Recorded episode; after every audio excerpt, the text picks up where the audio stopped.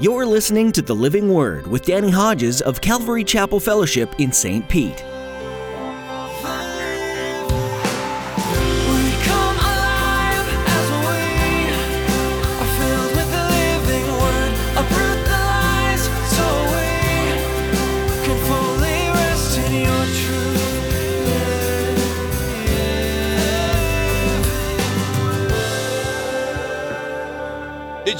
That the alarms in hell went off big time when Jesus was born? If you read the complete record, the Christmas story, when King Herod heard from the Magi who had come from a great distance because they've been studying the stars, and God wrote in the stars the truth about this coming Messiah, this King, Jesus. And when they come and ask Herod, and Herod Herod, he hears about it and he acts deceitfully like he really wants to go and worship this, this king. In today's message, Pastor Danny will remind you that the birth of the Messiah was prophesied long before it actually took place. Many Old Testament prophets were given insight by God the Father that one would come by miraculous circumstances. Many prophets also wrote that not only would he be born of the Holy Spirit, but that he would perform great miracles. Even his greatest miracle was written about before it happened the resurrection. Jesus would die and be raised, victorious over death. Now, here's Pastor Danny in the book of Daniel, chapter 11, as he begins his message The Prophetic Future and God's Will for Your Life.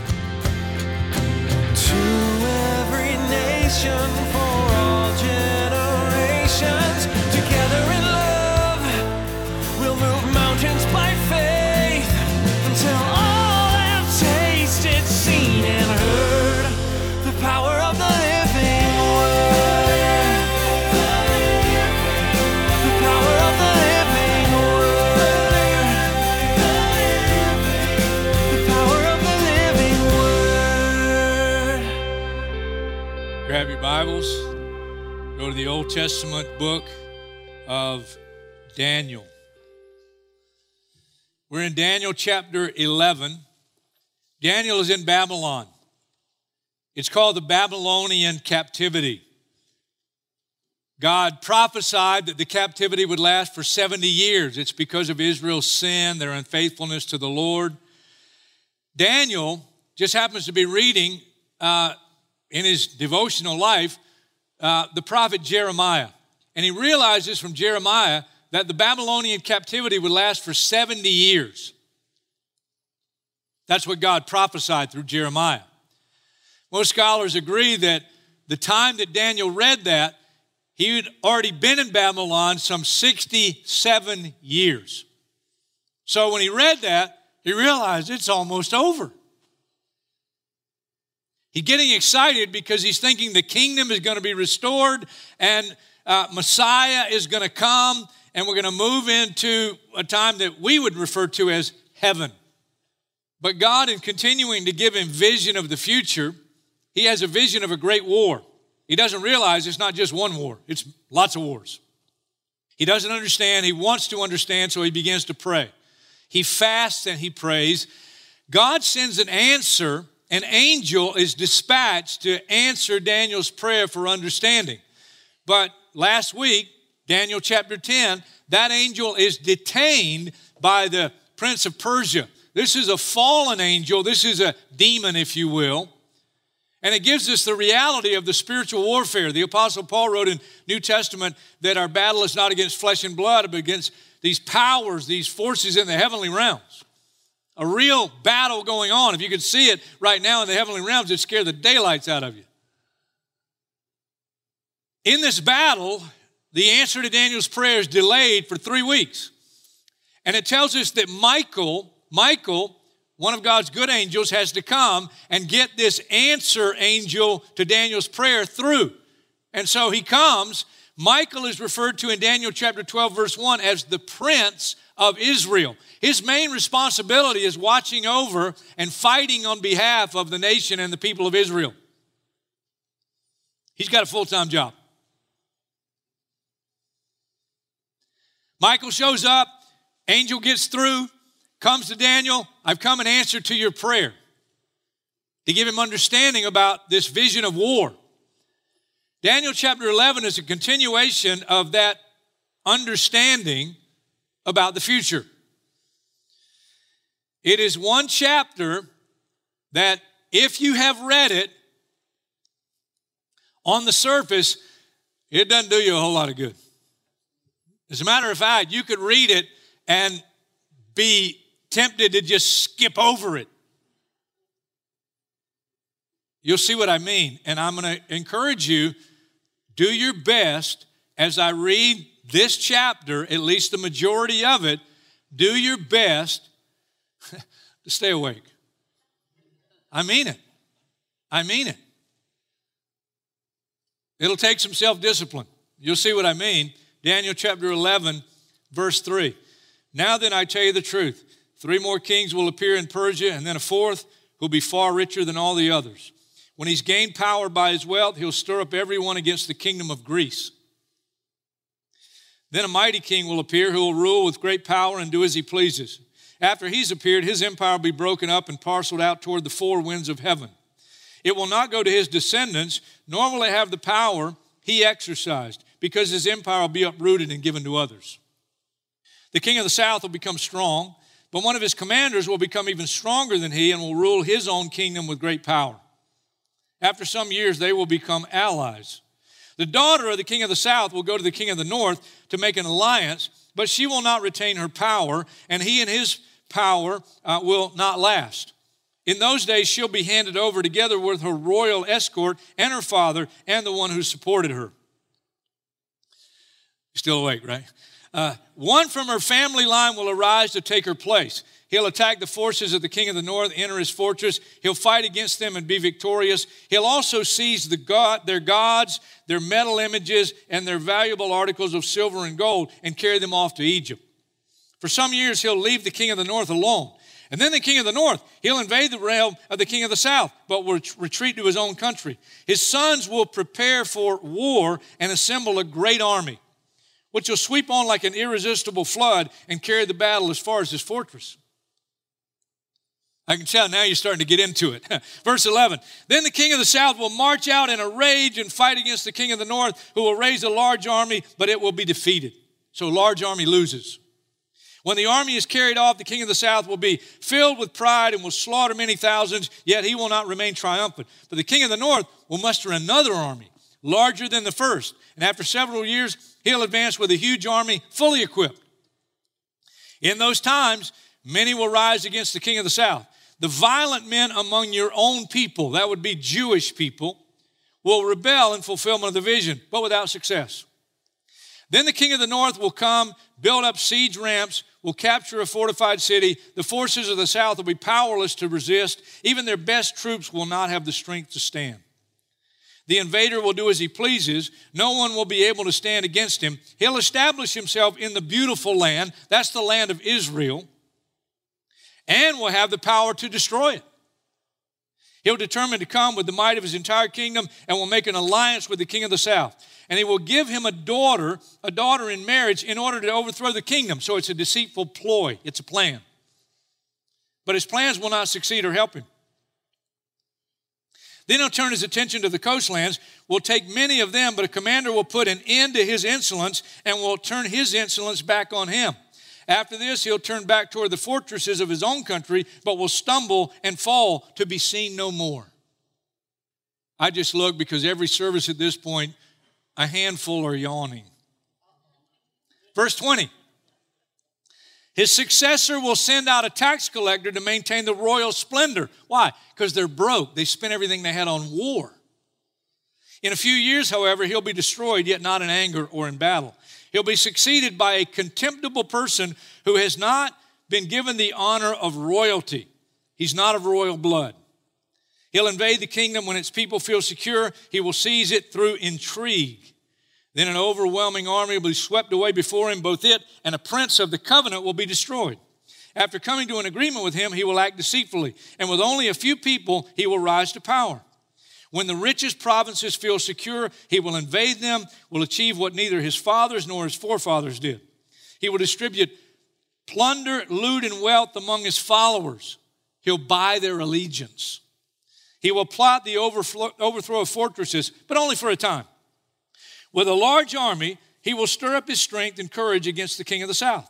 The king of the south will wage war with a large and very powerful army, but will not be able to stand because of the plots devised against him. Those who eat from the king's provisions will try to destroy him. Some of his own turn against him. His army will be swept away, and many will fall in battle. The two kings, with their hearts bent on evil, will sit at the same table and lie to each other. It's a normal political meeting. But to no avail, because an end will still come at the appointed time. We don't have much further, please. Verse 28 The king of the north will return to his own country with great wealth, but his heart will be set against the holy covenant, Israel. He will take action against it and then return to his own country. At the appointed time, he will invade the south again, but this time the outcome will be different from what it was before. Ships of the western coastlands will oppose him, he will lose heart. Then he will turn back and vent his fury against the holy covenant, Israel. He will return and show favor to those who forsake the holy covenant, Jews who become apostate and side with the enemy.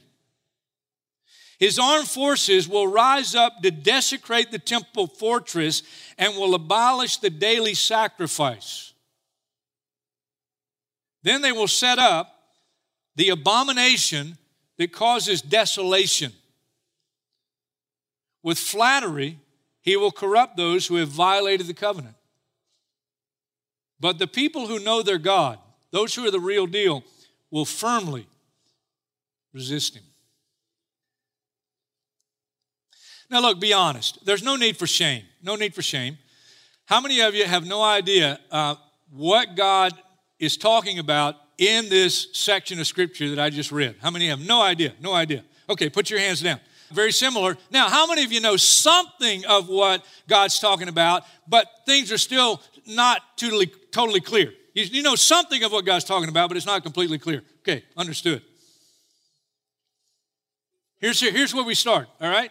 Look, Spiritual forces are at work in the universe, vying for the control of the world and the people of the world. You say, I thought you were going to give us a Christmas message. Well, this kind of is a Christmas message.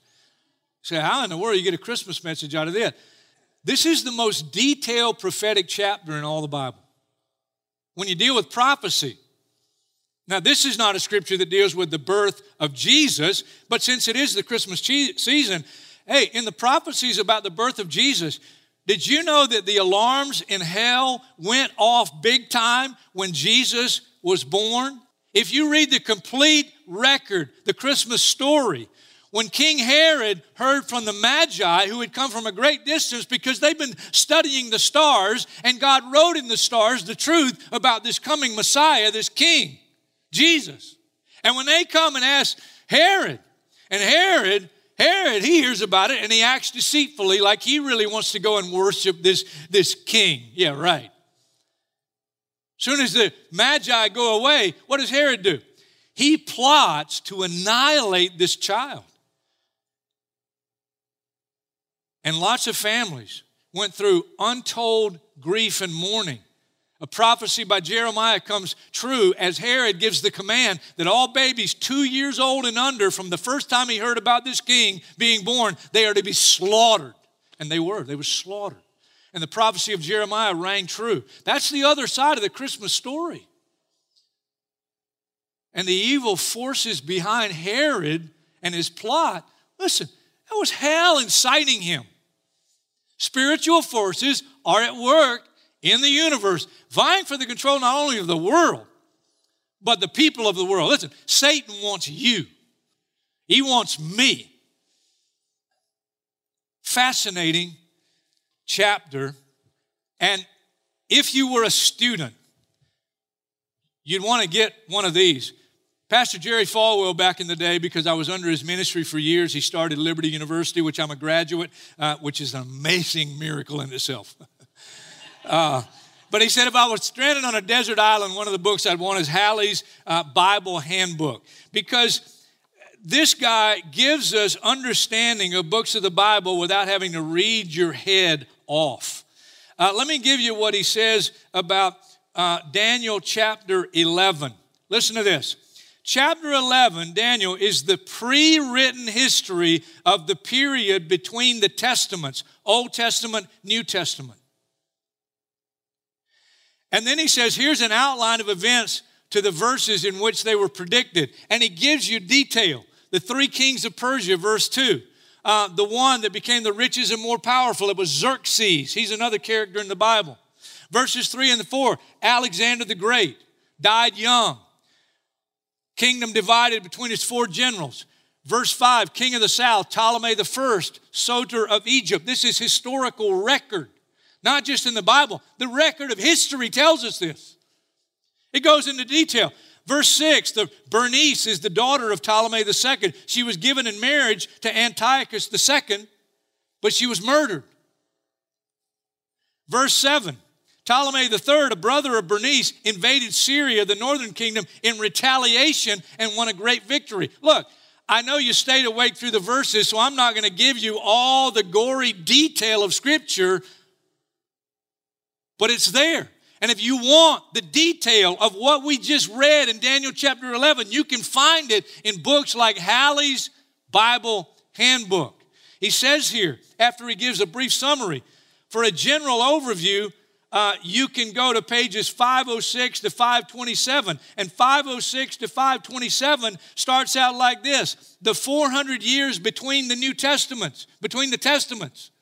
400 years of time prophesied by God before they ever came to be in precise detail. He's headlines here, I circled it in red. Four centuries of political change. Fascinating stuff. Daniel 11 predicts with amazing precision wars covered hundreds of years of time into the future as well as detailed personal conflicts connected to those wars. And especially as they're related to and affect the people of Israel, God's chosen people. We're not going to get off on it because you'll end up in nowhere land if you really stop and think that God can pre write history, which He does. He calls it the book of truth. It's not the Bible, it's pre written history. He knows what's going to happen. He knows the end from the beginning and the beginning from the end. How does He do that? And yet, listen, listen, not violate anyone's free will. There are two movements in the church, one called Calvinism, the other called Arminianism, and they're based on uh, these ideas that, first of all, God is sovereign. The Calvinist says, well, God is sovereign. But the Arminianist says, uh, no, man has free will. And it, the Calvinist emphasizes the sovereignty of God, the Arminianist emphasizes the free will of man. Who, who's right? If you merge the two and go out and think about it and blow your mind, they're both true. Whosoever will, let him come and take the free gift of the water of life. Whosoever will, if you take the will out of it, then God is some unfair God that has predestined you to heaven or hell, and you have no choice in the matter. That's absolutely unbiblical. And yet, God is sovereign. God is sovereign. But God, in His sovereignty, doesn't violate and He gives man a free will. And somehow, somehow, in the sovereignty of God and allowing man free will, God works out His purposes throughout history. It is His story. It's absolutely fascinating. Absolutely fascinating. Now, catch this. While these world events unfold, God raises up believers for the work of rebuilding what the enemy has been able to destroy, communicating hope for the future, and offering their lives, sometimes literally their lives, as a sacrifice for the sake of others. It's during these years fulfilled in the prophecy of Daniel 11 that God raises up men like Ezra and Nehemiah it's during this time that God so blesses a woman named Esther. and he gives her stunning physical beauty so that she ends up marrying a king. A king who doesn't believe in the God of Israel or serve the God of Israel.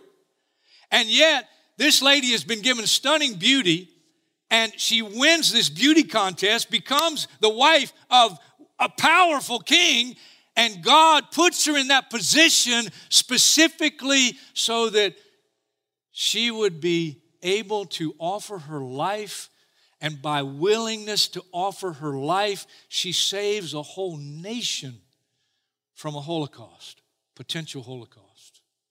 Fascinating stories. Fascinating stories. I just love the Bible. Bible. The prophecies here culminate, and I'm just going to read it one more time, back in Daniel 11, culminate in verses 31 and 32. His armed forces will rise up to desecrate the temple fortress and will abolish the daily sacrifice. Then they will set up the abomination that causes desolation. What's he talking about? The things we read about, that God gives it to us, but He doesn't give us all the specifics of history. Page 564, class. Old Testament history. One of Israel's darkest periods a ruler named Antiochus Epiphanes IV. The Jews called him Antiochus Epimanes, madman. Antiochus Epiphanes means the illustrious one. He thought of himself as a god.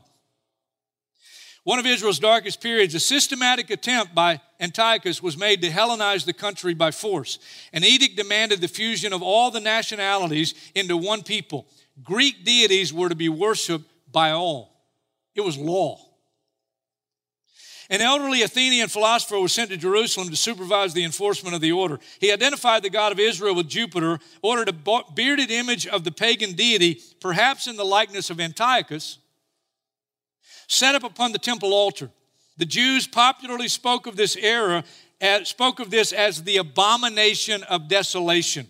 Greek soldiers and their paramours performed, performed licentious heathen rites in the very temple courts. Swine were sacrificed on the altar. The drunken orgy associated with the worship of Bacchus, this idolatrous god, was made compulsory. Conversely, Jews were forbidden under the penalty of death to practice circumcision, Sabbath observance, or the observance of the feast of the Jewish year. Copies of the Hebrew scriptures were ordered destroyed. They're destroying the Bibles and you think COVID is tough. As the prophetic calendar began to advance, here's what happened. And just like Daniel 11, I'm giving it to you in summary. Some became heroes for God. Let me give you the more detail of the culmination of Antiochus Epiphanes and his wicked, wicked rule and how it cost God's people immensely. The emissaries of Antiochus erected a pagan altar at Modin. In order to show their loyalty to the government, the Jews were asked to come forward and sacrifice at the altar. The aged priest of the village, Mattathias, was asked to come forward first to set a good example for the others. Mattathias refused to sacrifice at the pagan altar.